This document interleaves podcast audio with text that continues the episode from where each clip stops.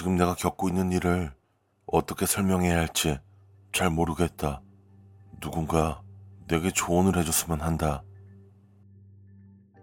그 일이 처음 일어난 것은 약 8개월 전의 일이다. 난 젊은 나이에 부모님을 모두 잃었고, 고향을 떠나서 멀리 떨어진 도시에 직장을 구하고 자리를 잡았다. 내가 태어나고 자란 마을과는 완전 딴판인 대도시였다. 나는 누나의 도움으로 조금 돈을 빌려서 아파트 월세를 구했다. 넓지도 않고 지어진 지도 꽤 오래된 건물이었지만 조금 외곽에 있어 월세가 저렴하다는 장점이 있었다. 나 혼자 살기에 충분한 집이었다. 난 성인이 될 때까지 계속 고향 마을에서만 살았다. 누난 다른 지역에 있는 대학교에 입학한 뒤 자리를 잡았지만 난 부모님과 함께 살며 동네에 있는 마트에서 일했다. 그래서 부모님을 모두 여의고 나자 내 인생을 어떻게 해야 할지 아무것도 알 수가 없었다. 시간이 흐르고 슬픈 마음도 조금씩 사라져갈 때 나는 더 이상 그 마을에 살아야 될 이유가 없다는 것을 깨닫게 되었다. 매일 똑같은 사람들을 마주치는 것도 내가 괜찮냐고 물어보는 사람들을 대하는 것도 조금씩 질리기 시작했다.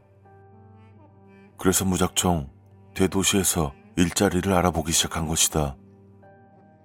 도시에서의 삶이 어느 정도 적응이 되자 여기로 이사 온 게 꽤 잘한 결정이라는 생각이 들었다. 처음엔 어항 밖으로 나온 물고기와 같은 기분이 들었지만 새로운 사람들을 만나고 처음 가보는 장소들을 방문하는 것은 점점 즐거워졌다. 고향 마을에 대한 기억은 점점 지워지고 있었다. 내가 고향 집에서 가져온 것은 내가 입던 옷들을 제외하면 딱 하나 냉장고 뿐이었다. 그 냉장고는 새로 산 지 얼마 되지 않은 물건이었고 상태가 아주 좋았기 때문이다.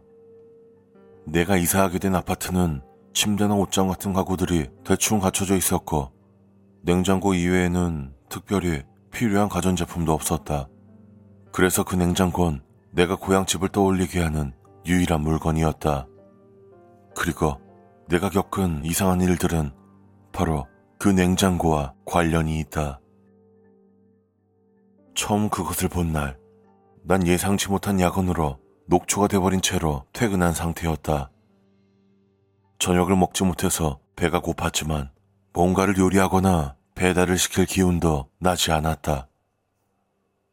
집에는 라면이나 즉석식품도 남아있지 않은 상태였다.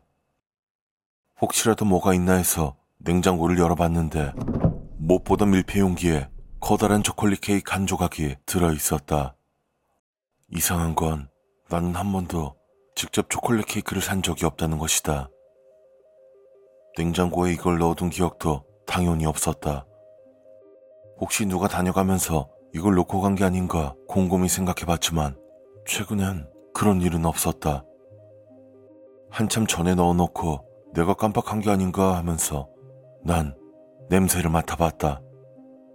케이크는 멀쩡해 보였고 겉면 또한 촉촉했다.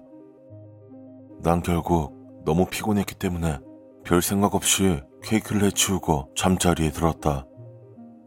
케이크는 꽤나 맛있었다. 어디서 이걸 샀는지 기억이 났으면 좋겠다 싶은 생각까지 들 정도였다. 그렇게 일주일 정도가 지나고 케이크에 대한 일을 까먹을 때쯤에 비슷한 사건이 또 발생했다. 난 피곤한 상태로 집에 돌아왔고 습관처럼 냉장고를 열었다. 커다란 피자 박스 하나가 냉장고에 들어 있었다. 그 안엔 페퍼로니 피자 세 조각이 들어 있었다. 길을 지날 때 종종 봤던 피자 가게의 박스였고 난 한 번도 사 먹은 적이 없는 가게였다. 온갖 생각이 들기 시작했다. 혹시 내가 출근한 동안 누가 내 집에 들어오는 건가? 그게 아니면 혹시 내가 목류병이 있어서 자다가 한밤중에 나가 뭔가를 사다 먹고 냉장고에 넣어두기라도 하나? 미스터리는 풀리지 않았고 뭔가 잘못되어 가고 있다는 생각이 들었다. 난 현관문의 자물쇠를 두세 번 체크했고 창문으로 누가 들어올 수 있을까도 한번 확인해 봤다. 혹시나 싶어서 내가 유일하게 집 열쇠를 준 누나에게도 연락을 해봤다. 그 혹시 전에 살던 사람이 열쇠를 반납을 안 했나? 아니면 집주인이 열쇠를 갖고 있나? 아, 찝찝하다, 씨. 정말 기분이 이상했다. 집 안엔 귀중품도 없고 뭔가 없어지거나 누군가가 침입한 흔적도 없었기 때문에 더욱 미스테리한 일이었다. 언젠가는 아침에 일어나서 냉장고를 열었는데 뜯지도 않은 우유 한 병이 들어 있었다. 분명 전날 밤엔 냉장고에 없었던 것이었다. 난 누군가 내가 자는 사이에 몰래 집에 들어왔거나 내가 목류병이나 기억상실에 걸린 게 아닐까 하는 두려움을 느꼈다. 차라리 내가 음식을 사두고 기억을 못하는 게 더 다행인 일일 거라 생각까지 들었다. 난 결국에 주말 내내 문과 창문을 모두 걸어 잠그고 하루 종일 거실에서 시간을 보냈다. 현관문에는 소리가 나는 방울까지 달아둔 상태였다. 넌 당연히 신경이 곤두서 제대로 잠에 들지도 못했고 잠이 들 때는 내 발목을 침대 다리에 묶어두기까지 했다. 하지만 하루 종일 아무런 일도 일어나지 않았고 문 앞에선 사람의 인기척이 들리거나 하지도 않았다. 그러다가 일요일 오후쯤에 배가 고파져서 냉장고를 열었는데 손질된 과일이 잔뜩 담긴 접시가 보였다. 오전에 냉장고를 열었을 땐 그 접시는 당연히 없었고 내가 계속 냉장고 앞에서 시간을 보냈기 때문에 누군가 다녀갈 틈도 없었다. 물론 난 잠에 들지도 않았다. 정말 내가 미쳐가는 것이 아닌가 하는 그런 생각까지 들었다. 그래서 난 누나에게 전화를 걸어서 도움을 요청했다. 내가 미쳐가고 있는 것 같다고 아는 정신과 의사가 있으면 소개해달라는 그런 부탁까지 했다. 그리고 이제 그 일은 점점 더 자주 일어나기 시작했다. 매일 밤 퇴근해서 냉장고를 열면 항상 새로운 음식이 있었다. 먹을 수 있는 진짜 음식. 난 믿을 수 없게도 점점 그런 상황에 익숙해져 가고 있었다. 그리고 결국엔 어디서 생겼는지 모를 그 음식을 먹어버리는 지경에 이르렀다. 이게 얼마나 이상한 일인지 생각하지 않으려고 노력만 한다면 정말 편리한 일이었다. 저절로 음식이 생기는 냉장고. 아마 모두가 꿈꾸는 일이 아닐까 하는 생각으로 말이다. 그러다 보니 배가 고파졌을 때 냉장고에 혹시 뭐가 새로 생겼나 해서 확인해보는 습관까지 생겼다. 또 하나의 장점은 새로운 그릇이나 식기가 새로 생긴다는 거였다. 가끔은 상한 음식들이 있어서 배탈이 날 때도 있었지만 대부분의 경우에는 매우 멀쩡한 음식이었고 종류 또한 다양했다.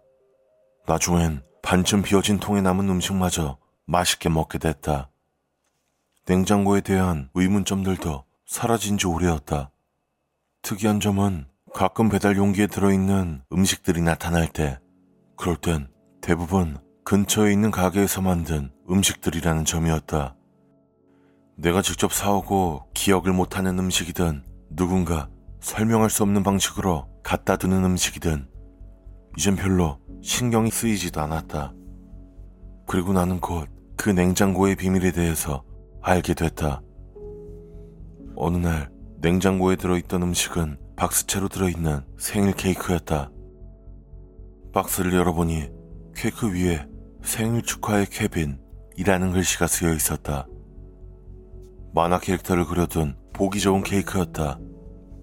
케빈은 같은 아파트에 사는 아이였고 가끔 그 가족과 인사도 나누는 사이였다. 그 아이는 항상 같은 만화 캐릭터가 그려진 옷을 입고 다녔는데 케이크 위에 그려져 있는 바로 그 캐릭터였다.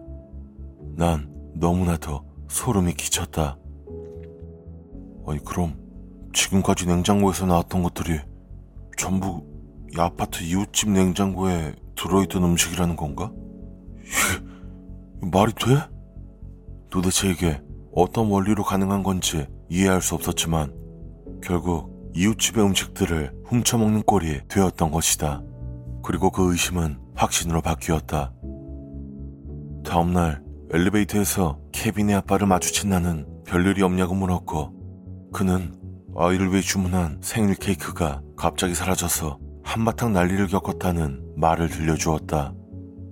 그는 이전에도 비슷한 일이 있었다고 말했고 같이 엘리베이터에 타고 있던 다른 이웃 주민도 그 얘기를 듣자 자기 또한 냉장고에서 음식이 사라졌던 일을 겪었다고 말했다. 난 당황한 표정을 숨기기 위해서 했었고 집으로 돌아와서 고민에 빠졌다. 아, 이거 어떡하지? 내가 냉장고에 있는 걸 그대로 둔다고 해도 해결될 일도 아니고 그렇다고 저 음식의 주인을 찾아줄 수 있는 것도 아니잖아. 아씨 미치겠네. 난 냉장고에 있는 음식을 그냥 계속 먹기로 했다. 아니면 그냥 내다 버릴 수밖에 없으니까. 하지만 이젠 무거운 양심의 가책을 느낄 수밖에 없었다. 그런데 이틀 전부터 이런 고민은 모두 사라졌다. 왜냐하면 냉장고에서 처음 보는 것을 발견했기 때문이다. 평소처럼 퇴근하고 나서 조금은 설레는 마음으로 냉장고를 열어본 나는 비명을 지르며 뒤로 주저앉았다. 냉장고엔 사람의 잘린 팔이 들어 있었다. 얼어붙은 상태로. 난 화장실로 달려가 헛구역질을 했고 다시 냉장고를 열어볼 수 있을 때까진 한참의 시간이 걸렸다. 그건 진짜 사람의 팔이었다. 누구의 팔인지 남잔지 여잔지 알 수가 없었다. 그리고 더 끔찍한 건 그 팔에 아무리 봐도 사람의 치아로 보이는 이빨 자국이 남아있다는 거다. 난 이제 아무것도 생각할 수가 없다. 경찰에 신고를 해야 할까? 하지만 내 냉장고에 사람의 팔이 들어있다는 걸 설명할 수 있는 방법은 없을 것 같았다. 이걸 버리려고 한다면 어떻게 처리해야 할지, 그리고 만약 다음에도 이런 게 들어있다면 어찌해야 할지 알 수가 없다.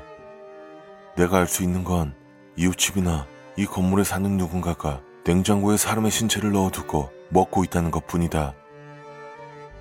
아무리 생각해도 일단 이 냉장고는 이제 보내줘야 할 것 같다. 제발 누군가 이걸 가져다 쓰겠다는 생각을 하지 않길 바랄 뿐이다.